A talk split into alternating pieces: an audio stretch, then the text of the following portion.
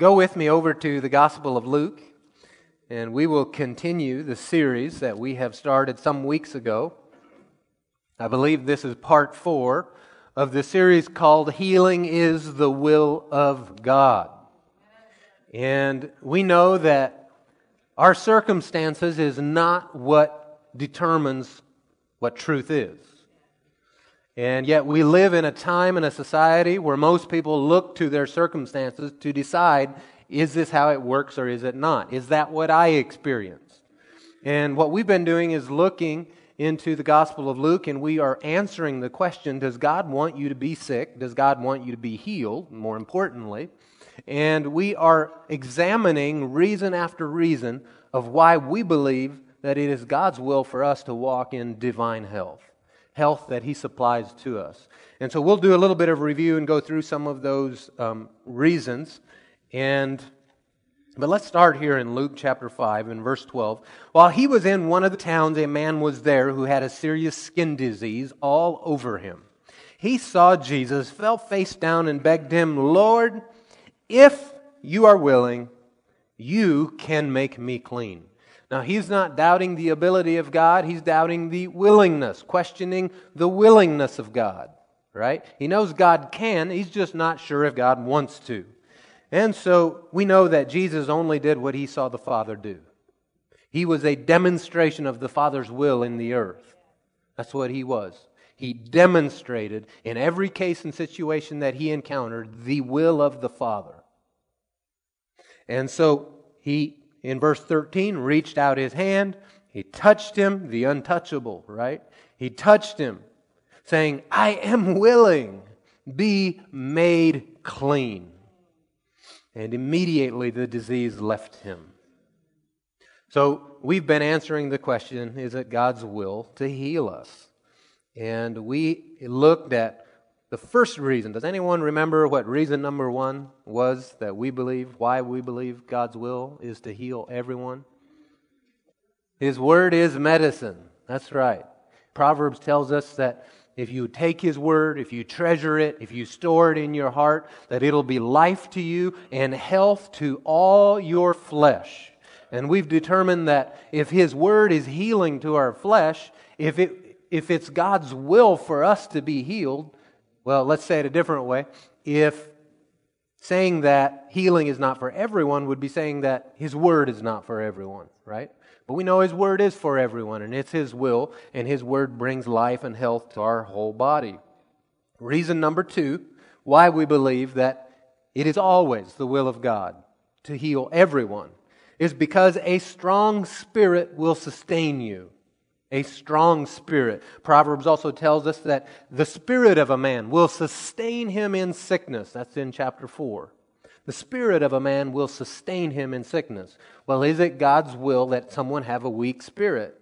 No, it's His will that everyone have a strong spirit. And so a strong spirit will sustain you. That alone would be reason enough for you to walk in divine health. reason number three that healing is always the will of God and we believe it, is when we look at God's original creation. Go all the way back to the beginning, and when He created the earth, and the stars, the angels, when He created man, the animals, everything, He said it was very good. He called it very good. And He said it multiple times it's good, it's good, it's good. And finally, when He's all done, He looks at it and goes, Man, this is very good. And yet, we don't find any of those days where He created sickness or he created disease or deformities or tumors or cancers or all the different problems, immune system problems, right? He didn't do that. He created it without sickness and without disease. That's his original plan. No sickness, no disease. It was sickness and disease was not his idea. Reason number 4, healing is always the will of God for everyone, is because heaven and the new creation that he will make if you look in the book of Revelations, you see that he's going to make everything new, it says. He's going to make a new heaven and a new earth. And then immediately he says in Revelations chapter 21, you'd find it, he says he's going to wipe away every tear from their eye. Death will no longer exist. You know, death is just an exaggerated form of sickness, right? Death's no longer going to exist. Grief and crying and pain Well, sickness brings pain a lot of times. Pain's not going to exist any longer. All the previous things are going to pass away. Then the one seated on the throne said, Look, I'm making everything new. Let's go back to the original plan that he had at creation. No sickness, no disease, no tears, no crying, no pain, no death. Hallelujah. Man, that's good news. so, reason number five that we believe healing is always the will of God is because of the origin of sickness, where sickness came from. How did sickness come into this perfect creation God had made? And if you look in, in Romans chapter 5, it tells us that, therefore, just as sin entered the world through one man, so how did sin come? Through one man, through Adam, and death through sin. So death came, had access because of sin. Death had access because of sin. You know, death is going to be judged and cast into the lake of fire along with the devil. That's what Revelations tells us. It says, Death through sin came, and in this way, death spread to all men because all have sinned. So, how did sickness enter that perfect creation? Was through sin. Sin is the origin of sickness and death. The reason number six that we believe it is always the will of God for everyone to be healed is because sickness is a work of the devil. Sickness is a, a, a work of the devil. Why would we say that? Well, in Job, remember in Job chapter 2, it says that Satan left the presence of the Lord and went and afflicted Job with painful boils from the top of his head to the bottom of his feet. Who did the afflicting? Job did, I mean Satan did. Not God. Satan did it. Satan did it. In, in Psalms 41, in uh, the New King James, it reads this way An evil disease, they say, clings to him, and now that he lies down, he will rise up no more. Calls it an evil disease. Well, that's really not a completely accurate translation. Really, a disease of Belial would be the correct translation. A disease of Belial. Belial means all that's evil and wicked all that's horrible, all that's darkness. It encompasses that. And Satan is called Belial. You can find that in the word in multiple places. In fact, um, the uh, Passion Translation reads this way He says, He got what he deserved. It's over for him. The spirit of infirmity is on him. He'll never get over this illness. The uh, God's Word translation says a devilish disease has attached itself to him. So Satan is the, or is the inflictor of sickness. Remember the woman that was crippled by spirit of infirmity for 18 years that Jesus met? Jesus had something to say about her. He identified the spirit. He said this in Luke chapter 13. He said, Satan has bound this woman. Not God. Satan did it. Are God and Satan working together? Nope. Satan has bound this woman, a daughter of Abraham, for 18 years. Shouldn't she be untied from this bondage on the Sabbath day? Jesus is speaking out the will of God. And God's will is she be loosed from satanic bondage. In fact, you can even go further over to Acts 10:38. We all know the scripture. It says how Jesus was anointed right? God anointed Jesus with the Holy Spirit and with power, and how he went about doing good and curing all who were under the oppression of the devil. The oppression. He went about healing and curing those who were under demonic sicknesses. Be another way of saying that. So, those are the six reasons why we believe that healing is always the will of God for every person. So, let's go look at reason number seven. Reason number seven. We'll go further. Reason number seven that we believe healing is always the will of God for everyone is because of the eternal names of God. The eternal names of God. So I have 16 names I'm going to share with you. 16 names, and one of them has to do with healing for sure. So let's start with some of the most commonly used ones the word Elohim. Elohim. It means God or judge or creator. It can also refer to little g gods or angels or even sometimes man. But in, in the form of speaking of God, it's used over 2,000 times in the Old Testament Elohim. And the first time it's used in Scripture is in Genesis 1 1. And it's usually translated just God. Says, In the beginning, God created the heavens and the earth. Elohim. So I, so I have a question. He was God back then. Is he still God today? So he hasn't changed. So he's still the same as he was back then. Still God. Okay. So in the Old Covenant, before the Old Covenant, during the Old Covenant, he was God. But in this new covenant that we're living in, he's still God, right? Okay, good. I'm glad we cleared that up. The next name of God is El Olam. Now, if I'm not pronouncing these right, you'll just have to be okay with that, all right? I'm not a Hebrew scholar, or, or I don't speak Hebrew. And, um, but El Olam is how I understand that's pronounced. This is what it means it means the everlasting God. Everlasting God.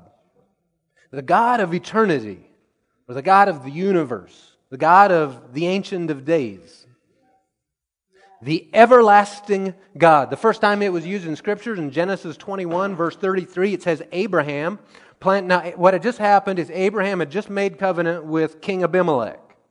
And they made this whole agreement. They're not going to attack each other. They're going to live in peace. And so Abraham goes out and plants a tamarisk grove, some trees. That's an evergreen tree.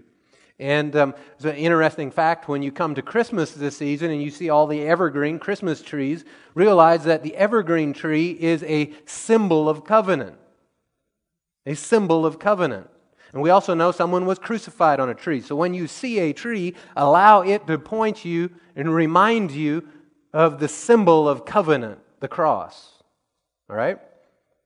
But here it says Abraham planted a tamarisk tree in Beersheba, and there he called on the name of Yahweh, the everlasting God. The everlasting God. So he's the same today, yesterday, and forever, right? Has he stopped lasting? Well, everlasting. He's not the God of the used to be, right? He's the God of everlasting. He's not the temporary God. So, so his name hasn't changed, right? So, see, when, when someone has a name, we expect them to live to their name, right? We expect Jack the Ripper to rip, right? We expect John the Baptist, that's a little better example. John the Baptist, we expect him to baptize, right? Baptize, John the Baptist means dipper, it means submerger. He's, he baptizes. John the Baptizer was his name. So, what would we expect John to do? Well, baptize people, right? So, what would we expect right here in God's names? It means he's going to do what his name says everlasting. He's not temporary, he's everlasting. In the new covenant, by the way, we say Old Testament, New Testament. Really, that's a, it's not a great translation. It should just be called Old Covenant, New Covenant. That's what the word testament means covenant. So when you hear Old Covenant, New Covenant, think right here. so we see in the New Covenant witness for him being an everlasting God is found in Romans 16 26. It says, Jesus, talking of Jesus, is now revealed and made known through the prophetic scriptures according to the command of the everlasting God to advance the obedience of faith among all nations. So here we see that even in the new covenant, he's referred to as the everlasting God. The next name of God is called Cano. Cano. And it means jealous or zealous. Again and again in the Old Covenant, we are told that God is a jealous God. Don't worship other idols. He's jealous for, for you and you alone.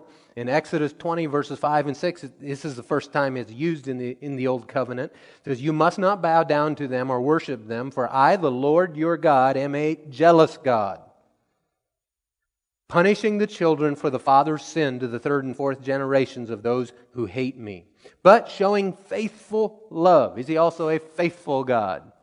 Faithful love to a thousand generations of those who love me and keep my commands. He is faithful to his covenant. So he's the same yesterday and today and forever. Was he jealous and zealous back then? Is he still jealous and zealous? A new covenant witness for this would be give you uh, two scriptures. 1 Corinthians 10 22 in the ESV says, Shall we provoke the Lord to jealousy? Paul is asking the question. He was talking about don't be unequally yoked to unbelievers.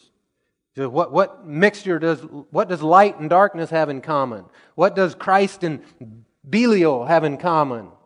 And then he says, Shall we provoke the Lord to jealousy? Are we stronger than he? No, he is still the same jealous God. Uh, 2 Corinthians 11, verse 2, in the Holman reads this way For I am jealous over you with a godly jealousy. Paul is saying this.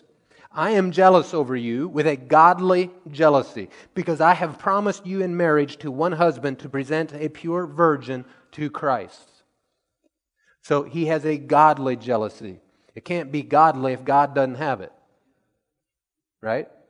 So, in order for something to be godly, it means it's like God. All right, the next one, name of God. We expect God to live up to his name. In fact, whether we expect it or not, he will.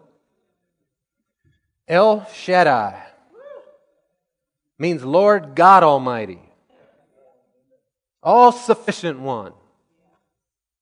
All sufficient. Everyone say that. All sufficient one. So in the Old Covenant, El Shaddai occurs seven times.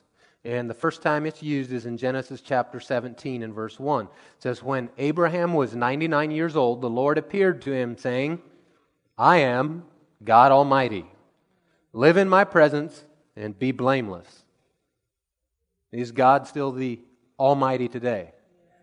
No, we decided He's everlasting. But is he almighty or is he just a little mighty? No, almighty, right? There's nothing he can't do. The new covenant, Jesus said this about him. He said, With God, all things are possible. That's pretty mighty. That's almighty, right? All things. In Luke 137, the angel Gabriel said to Mary when he was telling her that she was going to give birth to Jesus, he says, Nothing, when she said, How's this going to be? because I've not been with a man. He goes, Nothing will be impossible with God. Pretty mighty. Almighty, El Shaddai, the Lord Almighty, the all sufficient one. Another name of God is El Elyon. El Elyon. It means the Most High God. The Most High. In the Old Covenant, El Elyon occurs 28 times and it occurs 19 times alone in the Psalms.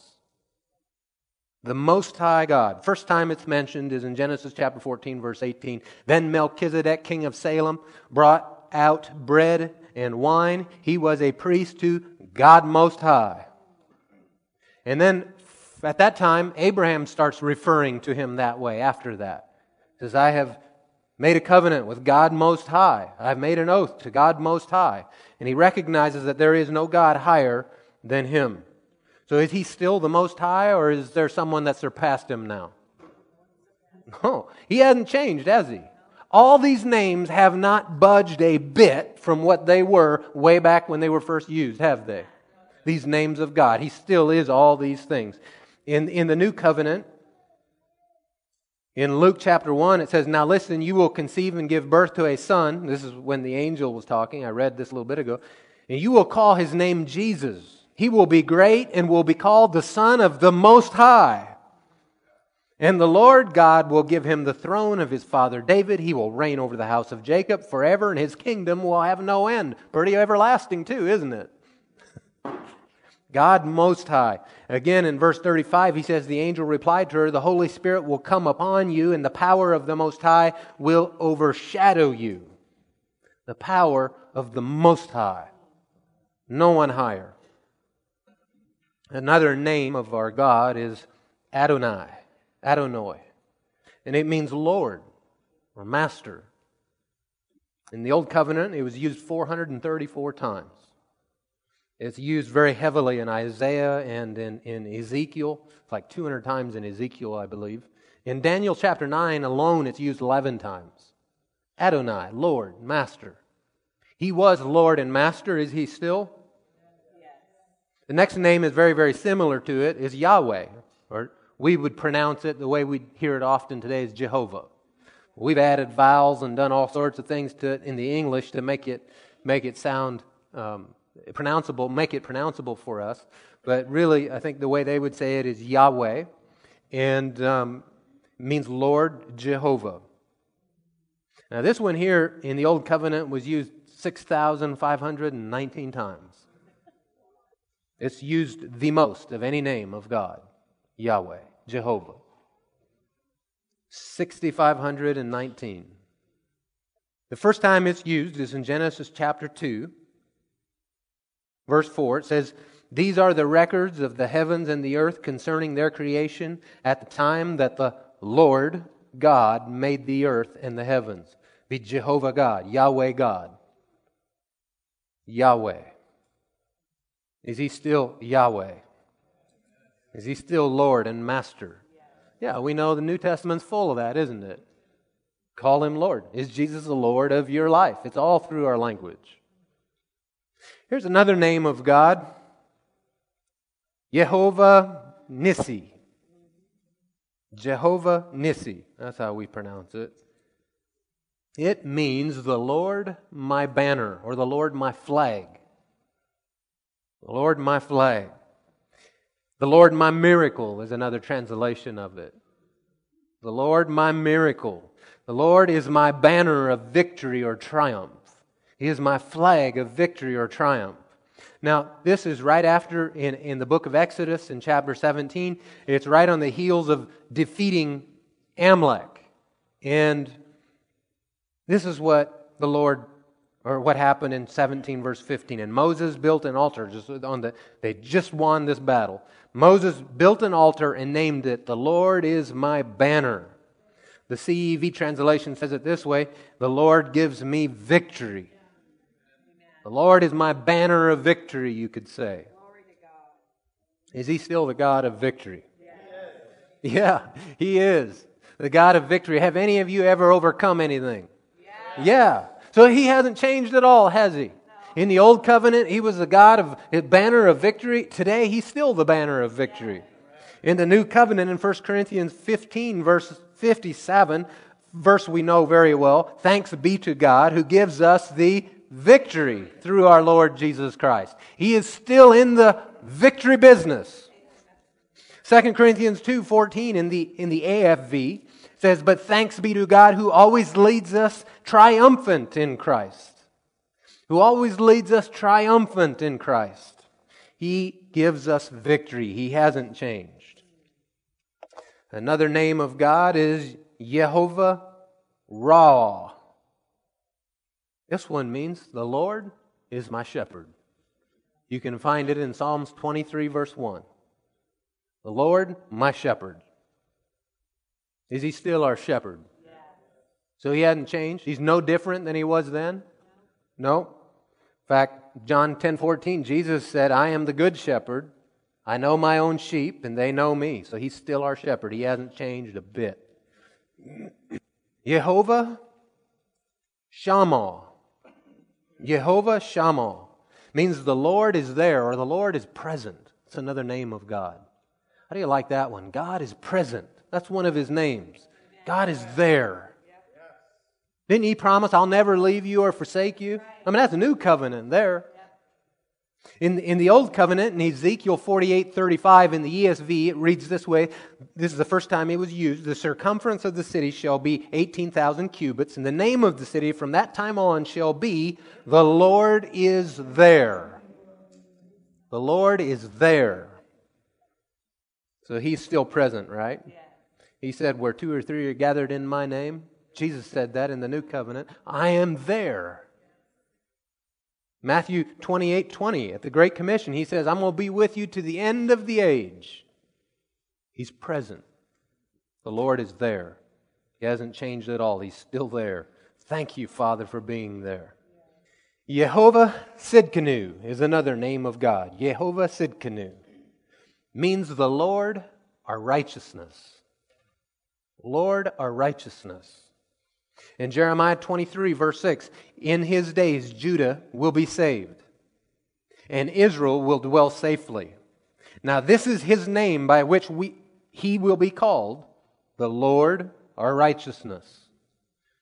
the name of God, the Lord our righteousness. Is he still the Lord our righteousness? Yes, yes he is. In the new covenant, I'll give you several scriptures. In 2 Corinthians 5:21, he made the one who did not know sin to be sin for us, so that we might become the righteousness of God.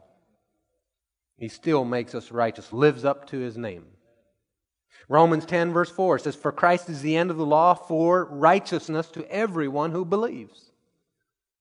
The end of the law for righteousness to everyone who believes. That's what Christ is, still today. 1 Corinthians 1, verse 30, in the New King James, says, But of him you are in Christ Jesus, who became for us wisdom from God and righteousness and sanctification and redemption. So he is still the God, our righteousness. Here's another name of God, Jehovah Mkadesh. I guess I'm saying that right. Mkadesh. Jehovah Mkadesh. It means the Lord who sanctifies you, the Lord who cleans you, the Lord who sets you apart, the Lord who makes you holy, sanctifies you, makes you holy. Is he still the God who sanctifies us and makes us holy, or has he stopped that? No, he didn't at all. Has it lost any kind of power, any kind of weight since it began? No, not at all. Exodus 31, verse 13 says, You are to speak to the Israelis, you are to Surely observe my Sabbath, because it is a sign between me and you from generation to generation, so you may know that I am the Lord who sanctifies you. Well, we know that Christ sanctifies us and makes us clean and holy in the new covenant. You know, the old, I'll just put this in for, for uh, extra. The Old Testament, the Old Covenant, you know, we look at the law that God gave to the Israelites, and sometimes we view that law as problematic. We view the law as um, showing, you know, what was the purpose of the law? Well, I guess to show them how difficult it was to be right, uh, to show them that, um, you know, we get all these things to show them how far they were from God. And people end up thinking negatively of the law, and that's not what the law was at all. The law was, think of it, I, I saw this recently, think of it as a giant washing machine. It cleaned the Israelites. That was the purpose of the law. They were already not clean and not living right, so God established a set of rules that they could be presented sanctified to the Lord. And so they would come in, they would have the priest do the offering, and then they would go out and they would immediately need sanctified again. It was just one giant wash machine that constantly was cleaning all the dirt. Well, we know that Christ is a much better sacrifice than the blood of animals, and that he went to the cross one time for all sin, past, future, present. In Hebrews 10:10, it says, This is the will of God. We have been sanctified through the offering of the body of Jesus Christ once for all. 1 Corinthians 1.30, I read this moment ago, says, Of him you are in Christ Jesus, who became for us wisdom of God and righteousness and sanctification. The God who sanctifies, who cleans. Has he changed? All right, how about this one? Many of you like this one. Jehovah we would, I, would have, I would have known it this way Jehovah Jireh. I barely know how to pronounce it the other way. Jehovah Yireh, I think is how it is. Yireh. Jehovah Yireh. It means the Lord will provide. The Lord will provide. It means the Lord sees ahead and provides. It means the Lord sees and provides. Did you know the Lord sees you? He provides for you?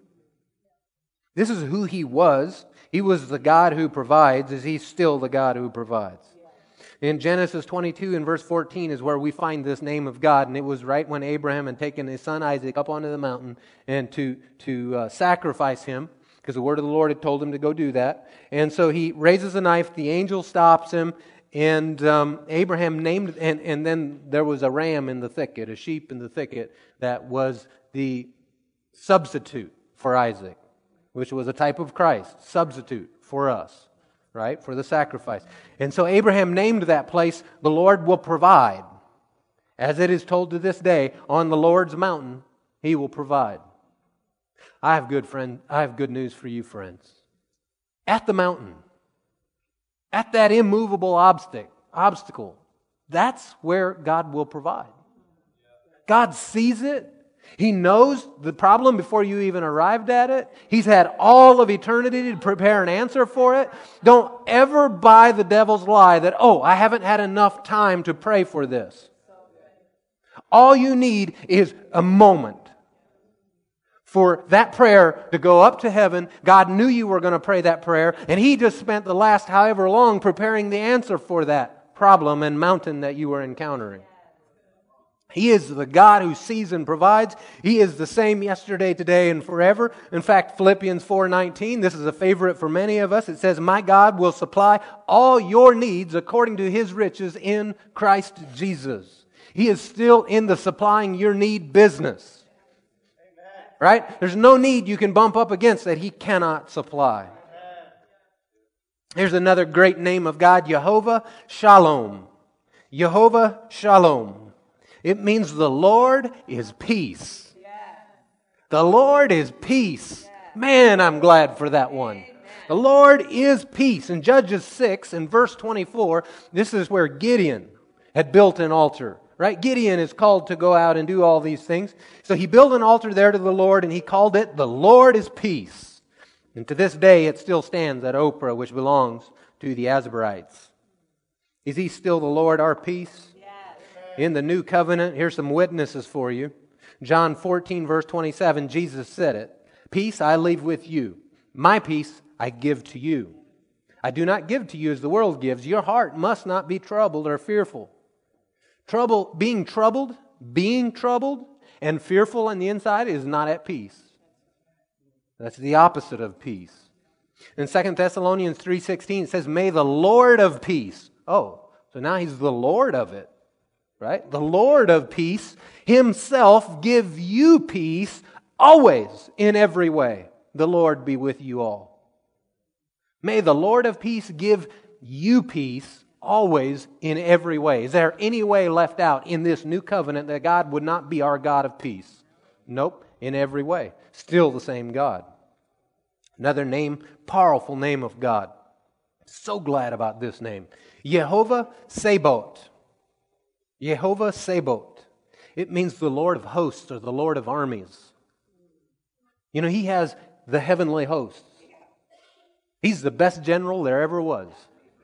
The Lord of armies, the Lord of hosts. We sing about this, don't we? How he is the Lord of armies. Or you could say, uh, one translation says the Lord of powers. Remember the story of Elijah, um, Elijah, Elisha, one of the guys, and, and his servant and they're surrounded by an army in the town.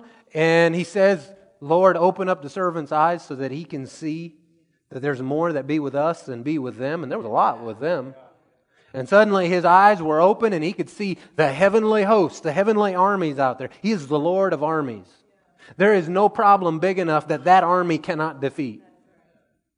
He is the Lord of armies. The first time it's used that way, I believe, is in 1 Samuel in chapter 1 and verse 3. It's talking about Samuel's dad, okay, before Samuel was born. And he would go up to the temple every year. And it says every year he went up to worship and to sacrifice to the Lord of hosts, to the Lord of armies. The ISV says it that way the Lord of the heavenly armies. He is currently and can, will continue to be known as the Lord of armies, of hosts. Revelations is full of it, isn't it? Talking about the armies and the hosts of heaven.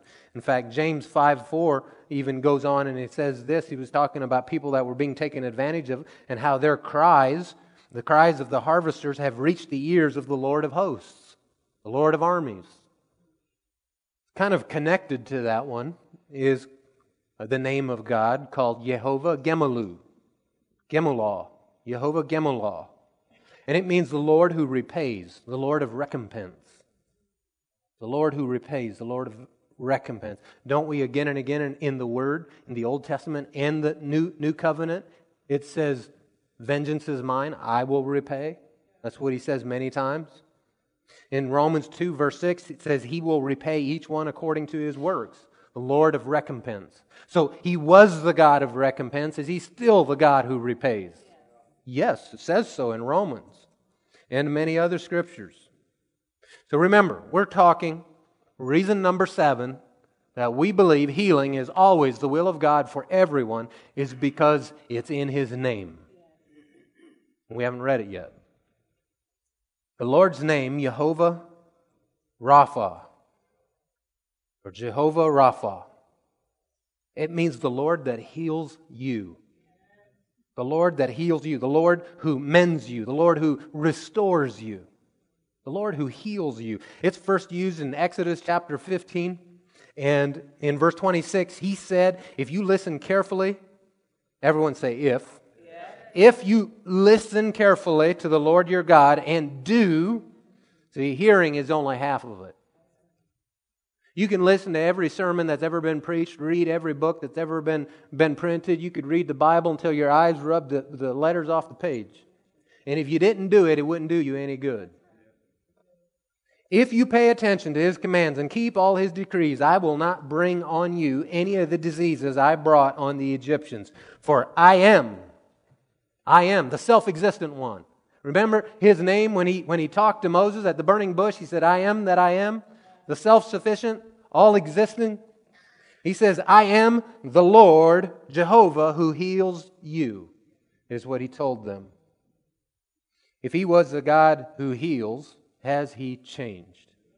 No. no, not at all. He's still the same. Did Jesus perfectly demonstrate the will of the Father as he walked the earth? Yes, healing again. And all who came to him. Not one time did Jesus ever turn someone away and go, No, it's not the will of God for you. New covenant for this is in 1 Peter 5, verse 10.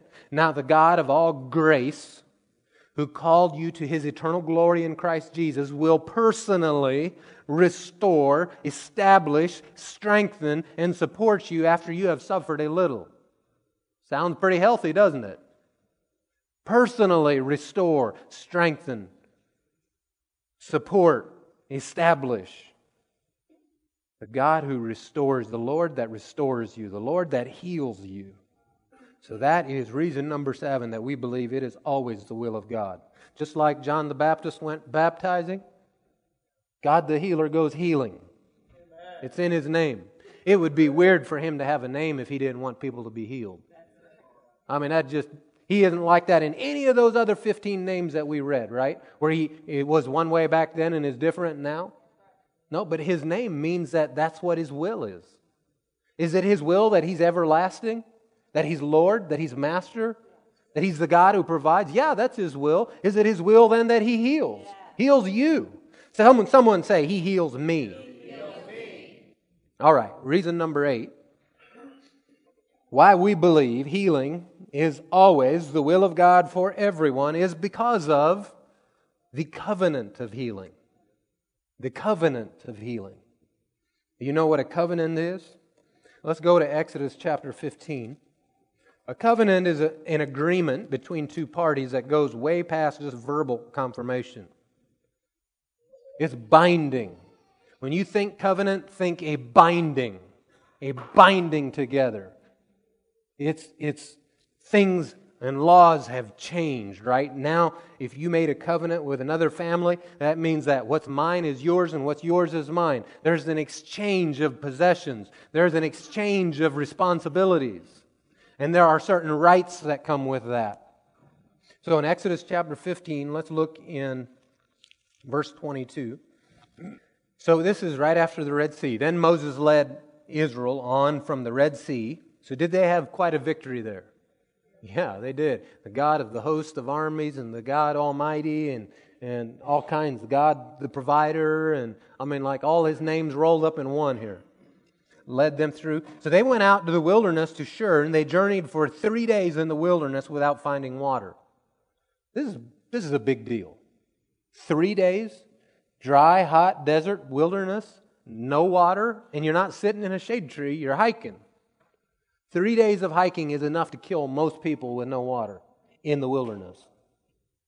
So these guys, you have to think of them as being near death's door. They are desperate for water. So it's not just a passing, oh, I'm thirsty. No, they, they are longing for water, or else they're going to die. What happens next? They came to Marah in verse 23, but they could not drink the water at Marah. Think of how their hopes must have soared. Oh, there's water ahead. And oh, oh I can't drink it. It's poisonous. Can't drink it. It's, it's brackish. It'll make you sick. So, but they could not drink the water at Marah because it was bitter. That is why it's named Marah. Marah means bitter. The people grumbled against Moses. They grumbled against Moses. Did you know that you cannot grumble and complain in faith?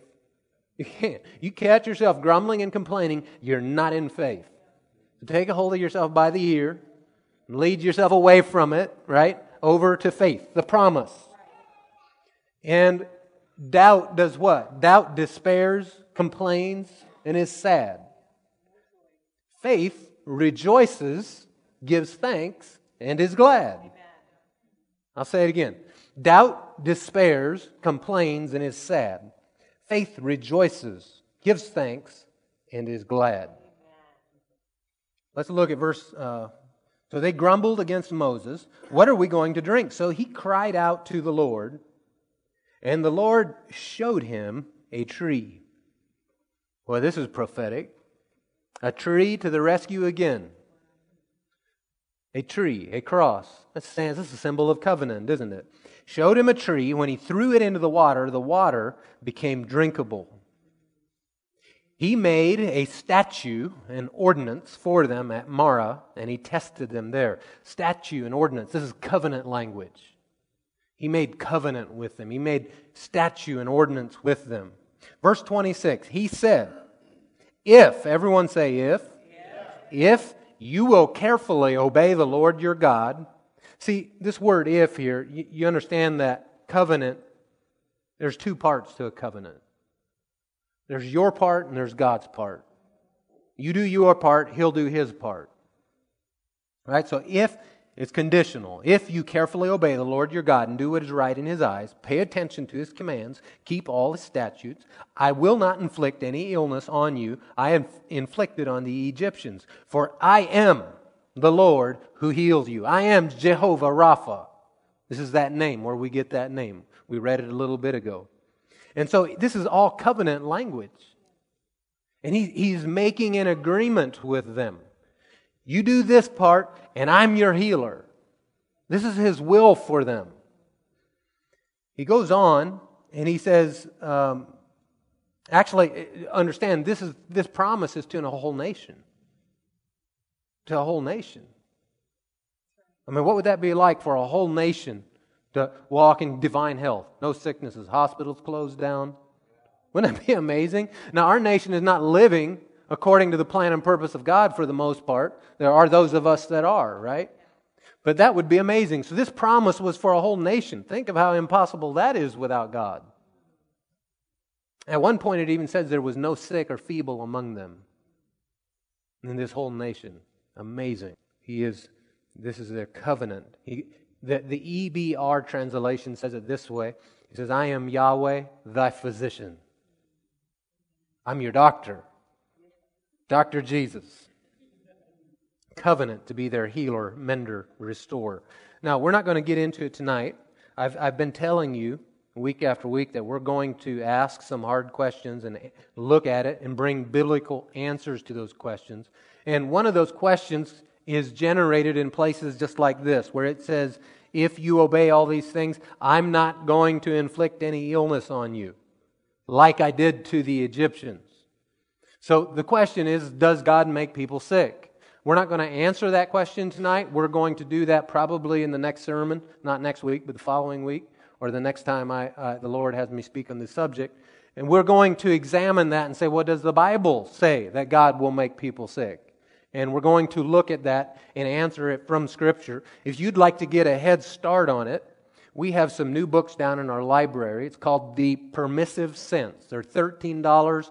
There's uh, 11 of them, I believe. They're on the bookshelf. And it's an excellent book. It's excellent study done by Troy Edwards on the permissive and causative tenses in Scripture.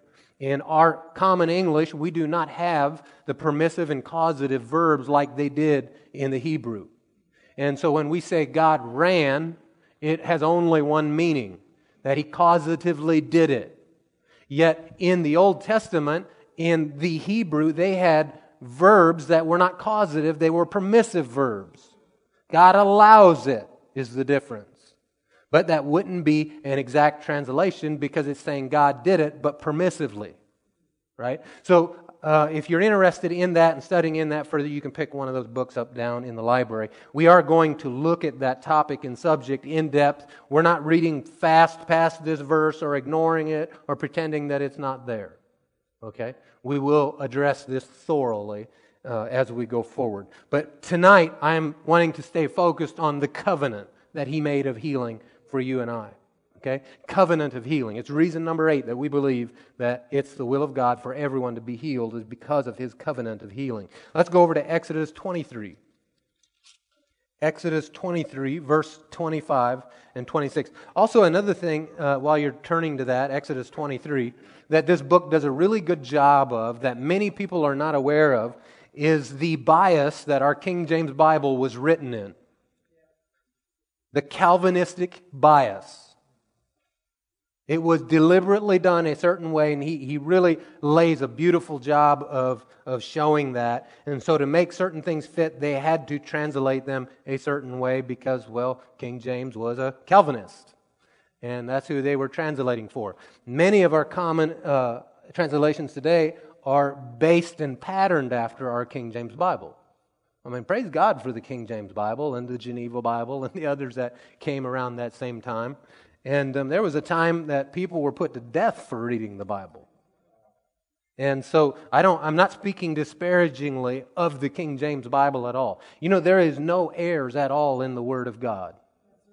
There is no errors in what he said. There's no contradictions in what he said. There are errors in the man's translating of what he said.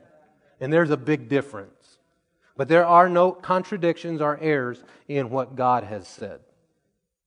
All right, let's look in Exodus 23 in verse 25.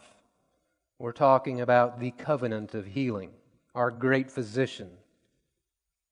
He says here, now this is in the middle of giving them the law and covenant that he made with them, okay? This is all part of it. He says, Worship the Lord your God, and he will bless your bread and your water. How many want your bread and water blessed? That means your substance, right? It's, it's going to also be your income because that's what you buy your bread and water with. He's going to bless your bread and water if you'll worship Him. He says, I will take away your illnesses. Wow, that's awesome. I will take away your Ill- sicknesses. No woman will miscarry or be barren in your land. Hallelujah. I will give you the full number of your days. Again, this is promised to an entire nation. You're all going to live the full number of, of, of your days. No life cut short. No little one cast out of the womb. But divine healing, divine health. I will take away your illness. This is all covenant language. Let's go to Deuteronomy chapter 7. Deuteronomy chapter 7. And let's look in verse 9.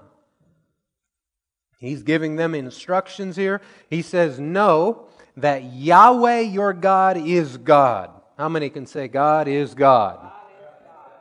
The faithful God. Amen. Isn't he faithful?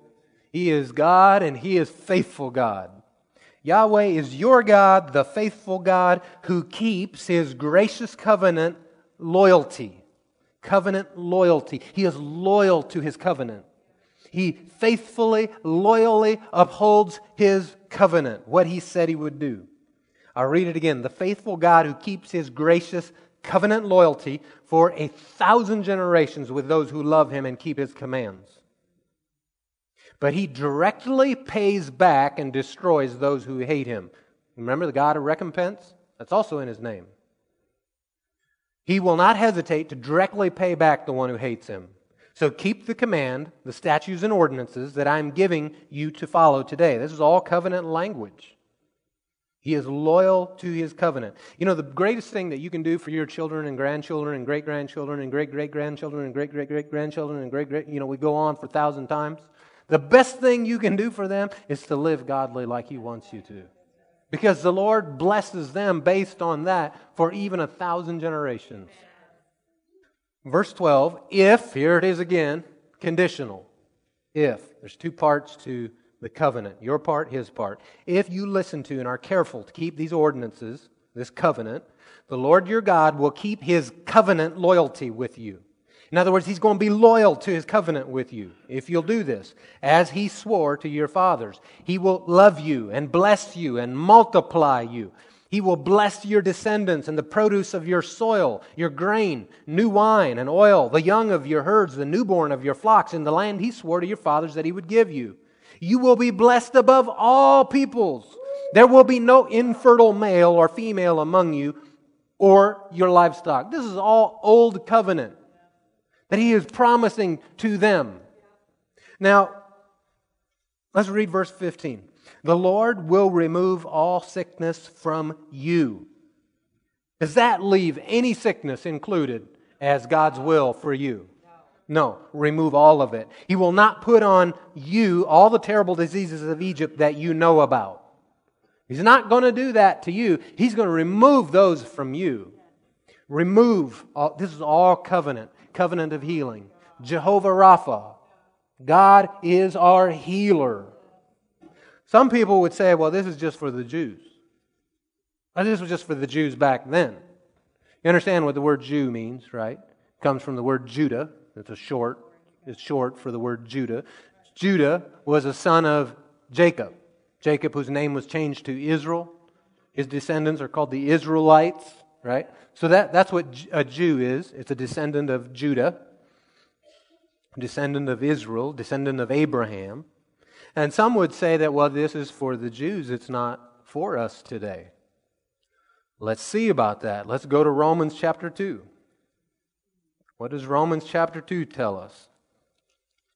Is this only for the Jews? But you shouldn't take my word for it, should you? No, you should take the word for it. Romans chapter 2 and verse 28 says, For the person, a person, is not a Jew who is one outwardly, and true circumcision is not something visible in the flesh. On the contrary, a person is a Jew who is one inwardly, and circumcision is of the heart, by the Spirit, not the letter. Well, praise God. His promises are yes and amen to the Jews. And you and I are Jews. You've been circumcised of the heart. That means you are truly inwardly a Jew. You are the Israel of God. Let's go to Galatians. We're not done. Galatians chapter 3, verse 7. Well, verse 6, let's start. Just as Abraham believed God and it was credited to him for righteousness. So we're speaking of Abraham. So now he says, So understand that those who have faith, who here has faith? Amen. Faith in the blood of Jesus. Yeah. Right? So understand that those who have faith are Abraham's sons. Hmm. We're descendants of Abraham through faith in Jesus. To be a son of Abraham means that you're now a Jew. Born a Gentile, now a Jew. Let's look at verse 26. Same chapter. You are all sons of God through faith in Christ Jesus. For as many of you as have been baptized into Christ have put on Christ. There is no Jew or Greek, slave or free, male or female, for you are all one in Christ Jesus. And if you are Christ, then you are Abraham's seed, heirs according to the promise. So we're heirs. We're in the line of Abraham. Line of Abraham. Let's look at chapter 6, Galatians 6, verse 15. It says, Both circumcision and uncircumcision mean nothing. What matters instead is a new creation. See, I've been crucified with Christ. I no longer live. The life I now live in the flesh, I live by faith in the Son of God who loved me and gave himself for me. Right? All things old have passed away. All new things have come in that new creation, which makes you the Israel of God, which makes you a Jew inwardly, inside. The covenant, therefore, belongs to you. Let's go on and read verse 16. May peace be on all those who follow this standard of the new creation, and mercy also be on the Israel of God. That'd be you. Ephesians chapter 2. Let's look at verse 11. It's talking about our former condition. So then, remember that at one time you were Gentiles in the flesh, called the uncircumcised by those called the circumcised, done by hand in the flesh. Is there any um, flesh born Jews in here? Okay. So that makes us all used to be Gentiles. All right? we all come from the same stock in that sense. So we were called the uncircumcised by the Jews who were the circumcised. Verse 12, at that time you were, we were, without the Messiah, excluded from the citizenship of Israel. Well, that implies we're not anymore excluded from citizenship of Israel. We were, now we're not. It goes on, it says we were foreigners to the covenants of the promises, talking about those covenants, the old covenant. We were foreigners to those covenants, didn't belong to us, but in Jesus in Jesus, those covenants belong to us, the Israel of God. We were without hope, without God in the world. Verse 13. But now, in Christ Jesus, you who were far away have been brought near by the blood of the Messiah. For he is our peace. Remember, he's still the God of peace, Jehovah Shalom. The God of peace, who made both groups, Jew and Gentile, one tore down the dividing wall of hostility in his flesh. He did away with the law and the commandments and regulations so that he might create in himself one new man from the two, resulting in peace. He did this so that he might reconcile both to God in one body through the cross and put the hostility to death by it. Amazing. When Christ came, he proclaimed the good news of peace to you who were far away and peace to those who were near. For through him we both have access by one Spirit to the Father. So then, you are no longer foreigners and strangers, but fellow citizens. Fellow citizens and saints, members of God's household. So, how many Jews do we have sitting in here? Yeah, count me in. Count me in. So that covenant does belong to me. Let's go over to Hebrews chapter 8. You go, yeah, but that was old covenant. Old covenant. We're under a new covenant. Yes, we are. Hallelujah for that. Hebrews chapter 8 in verse 6. But Jesus, I love those but Jesus lines. Man, I mean, it's like everything went to hell in a handbasket, but Jesus. But Jesus. But Jesus has now obtained a superior ministry. Is his ministry now better than the one that it used to be? Yeah. yeah, it's better, it's superior. And to that degree, he is the mediator. He's the go between. He is the one that was able to seal the deal with the old covenant and create this plus this. What does it say? He says he is the mediator of a better covenant. Someone say better covenant. Better. So under the old covenant, you could get physically healed, but under the better covenant, you got to stay sick. No, that don't make sense at all. How's that better? That, that's not better at all, is it? No, it's better covenant. So that means that what, what was in the old covenant, you're going to have at least that and more in the new covenant, which has been legally enacted on better promises, not worse promises, better promises. All right, so I'm holding here in my hand a $100 bill. I'll hold it that way so you can see a little better. Oh, that way. Look like uh, one, right? No, this way. Okay, here's a $100 bill, here's a $50 bill. Which one of these is better? How come the hundred is better? Because it's got this one and more in it. It has the 50 plus better in it. And so is our new covenant. It includes what the old covenant includes, because else it wouldn't be a better covenant. So, reason number eight that we believe that it is God's will to heal everybody always is because of his covenant of healing. Someone say, He has covenant with me. He is my healer. We'll have the worship team come.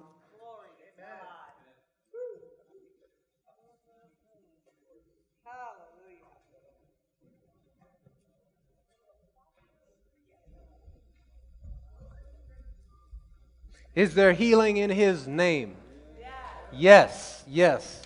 Well, let's rejoice in that. If you need healing tonight, man, just put, present yourself to the Lord and say, Father, I receive all that you have for me. I believe the covenant of healing. You know, we're going to get into redemption and different types of redemption and what Jesus did on the cross and on and on and on. We've only begun these reasons for healing. It's going to get a lot better and more powerful even than what we've already had. And what we've had is more than enough for us to be healed of every sickness that we could ever encounter. His word is medicine. With us, it will build your spirit up and give you a strong spirit to overcome. And on and on. His name, He is Jehovah Rapha, our healer, my healer. Someone say, Lord, you're my healer. I believe it.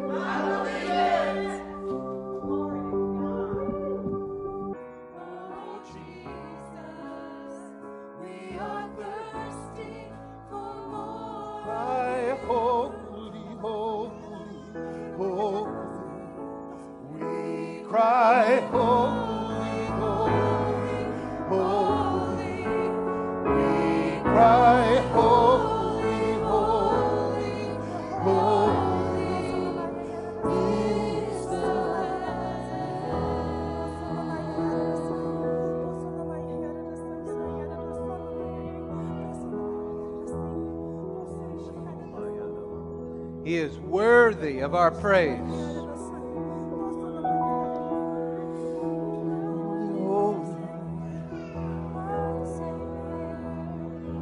Worthy of glory, worthy of honor. Father, I thank you for your goodness. Thank you for being faithful and everlasting. Thank you that you are God most high. Thank you, Lord, that you provide for us and that you are the Lord of heaven's armies. Father, we thank you that you're our healer, our healer. Lord, you are good in every way. We exalt you. Jesus, thank you. Thank you for being willing to come. Thank you for being willing to give yourself for us. Thank you for taking our penalty. Thank you for suffering on our behalf. Father, I thank you that you have made us your sons and daughters. You are amazing. You are awesome. We worship you. We exalt you. We lift you up and say, Glorify the Lord of hosts. Glorify God Almighty.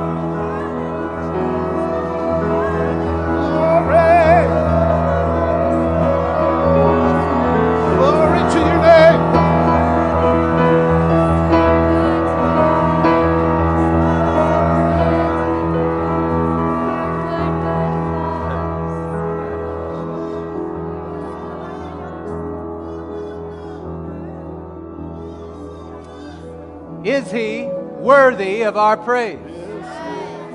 So then, come out Wednesday night, join us as we praise and worship him, rejoice in him. We have much to rejoice in. Hallelujah. Also, one more thing. This man of God here today has a 39th anniversary. 39 years.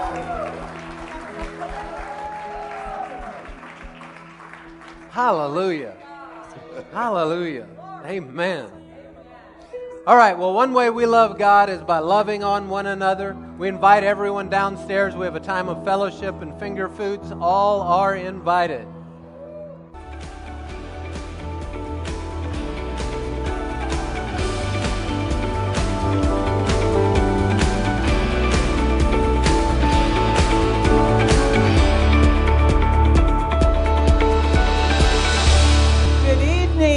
Welcome to Church of the Word International here in Lancaster, Pennsylvania. Amen. I, am just, it's so great to see each and every one of you here. Uh, we're not forsaking the assembling of ourselves together as family. Amen. Praise the Lord. Well, I'd like to encourage you this morning out of Psalms, this evening out of Psalms 95. Habits, they just die hard, don't they? Oh, come, let us sing unto the Lord, and let us make a joyful noise to the rock of our salvation. Let us come before his presence with thanksgiving. Thanksgiving, and make a joyful noise unto him with thanks. For the Lord is a great God and a great King above all gods. Oh, come, let us worship him and bow down and kneel before our Lord and Master, for he is our God. And we are his people of his pasture, the sheep of his hand. Today, if you hear his voice, harden not your heart. Are you, are you expecting to hear his voice tonight? Are, is your expectation up? Because he encamps around and about in the presence of his people, in the praises of his people. And as we enter into praise and worship, he's showing up in a great way. So we, we all open our hearts. Let's all stand up together. And Lord, we're going to sing to you a new song tonight and sing forth your praise and declare your glory among the heathen and wonders among the people. We're going to honor and, and bring majesty to you and strength and beauty because it's in your tabernacle. It's here with us today. So we give you praise and glory because you are worthy of it. We thank you in advance. Amen.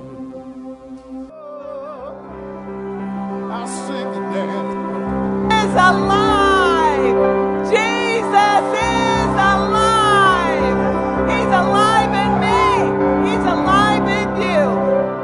Father, thank you so much for Jesus, your only begotten Son, that you gave us here on the earth, who died a horrific death so that all our sins could be forgiven. But not just that, our spirits could be recreated and alive unto you, Father, that we could have relationship and fellowship and communication with you that we can hear your voice and we can respond to you because our spirits have been anew and afresh and turned on to you. Father, thank you so much. Jesus, thank you for your willingness and obedience to do the Father's will. Thank you for being about the Father's business. Thank you for saying yes so we could say yes. Thank you that Jesus is alive, resurrected from the dead, and alive in me. Glory to God. Glory to God. Turn to your neighbor and say, Aren't you glad Jesus is alive in you? Hallelujah. Well, good evening. Someone needs to say, I am free. Where the Spirit of the Lord is, there is freedom. There is liberty. So we're so grateful that we see, serve a good King, good in every way. And so tonight, that's who we're celebrating. Turn with me, if you would, in your. Actually, before you do that, do we have any first time guests with us tonight? Wave, your, wave at me if you're here. Okay, right here we have one. Let's give them a hand and embarrass them properly. And um, right here, Adrian. Or, yeah, no, right here. That is something that you can uh, fill out and put in the offering basket if you'd like for us to stay in touch with you. There's also a place on there for prayer requests on the back, maybe, um, that you can write on as well. So we're grateful that you joined us tonight, and we believe that uh, the Lord's going to minister to you. I also see that tonight we have Andrea's mama here. So, welcome all the way from Guatemala. Hallelujah. She's going to get the, the award for coming the furthest to church. Turn with me, if you would, over to the Gospel of John. And if you need an envelope for your giving tonight, go ahead and lift up your hand and keep it up until an usher sees you. And in that envelope, there is uh, if you're giving in cash and want to be receipted, that's what the envelope is for. Make sure your name's on it. If you're giving by credit card, well, you can fill out the blanks on the envelope. For that, if you're making out a check, just make it out to CWI. That'll be sufficient. And um, in John chapter 3, I've told you this many times. I'm going to tell you again. One of my favorite giving scriptures is found in John 3:16. And on the surface of it, you might look at it and go, well, how's that a giving scripture? Well, let's see. In John 3, in verse 16, it says, For God loved the world in this way. Do we all know that God loves us, right? Well, one of the ways we identify love is by His giving to us. And He gave that which was most valuable to Him. He didn't hold back from Him. In fact, in Romans 8, um, doesn't it say that if He's given Jesus to us, He won't withhold anything from us? So here, he loved us so much that he has given to us. In this, he loved us so much that he told us he loved us? Nope, that's not what it says, does it? He loved us so much that he sent a text message. He loved us so much that he sent angels to tell us. No. He loved us so much that he gave. Giving is the greatest expression of love. It's the greatest action of love is giving. And God loved us so much he gave to us his one and only son so that everyone who believes in him will not perish but have eternal life. We know that eternal life means to be on a one-to-one relationship with God the Father and his son Jesus Christ. That's how Jesus explains it in John chapter 17.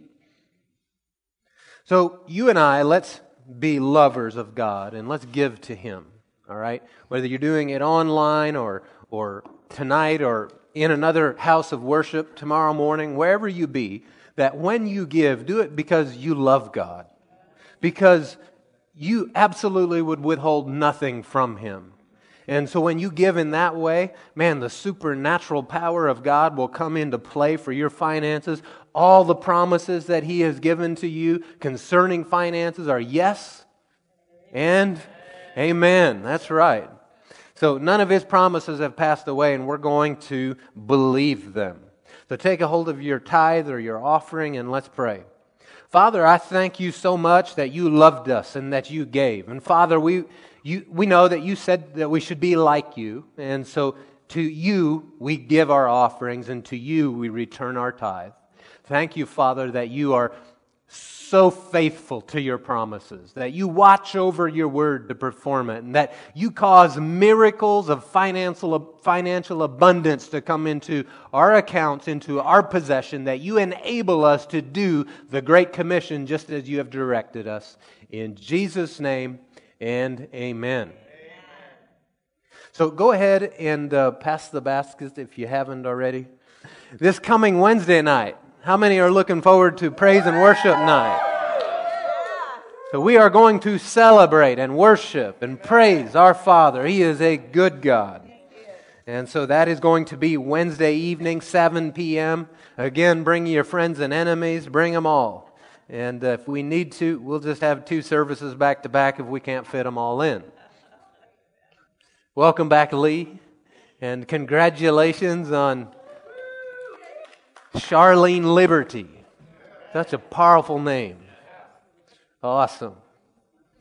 And some of you may not know, but um, Charlene is a sister to Lee that went to go be with Jesus and so uh, his little one carries her name, very special. All right, where were we?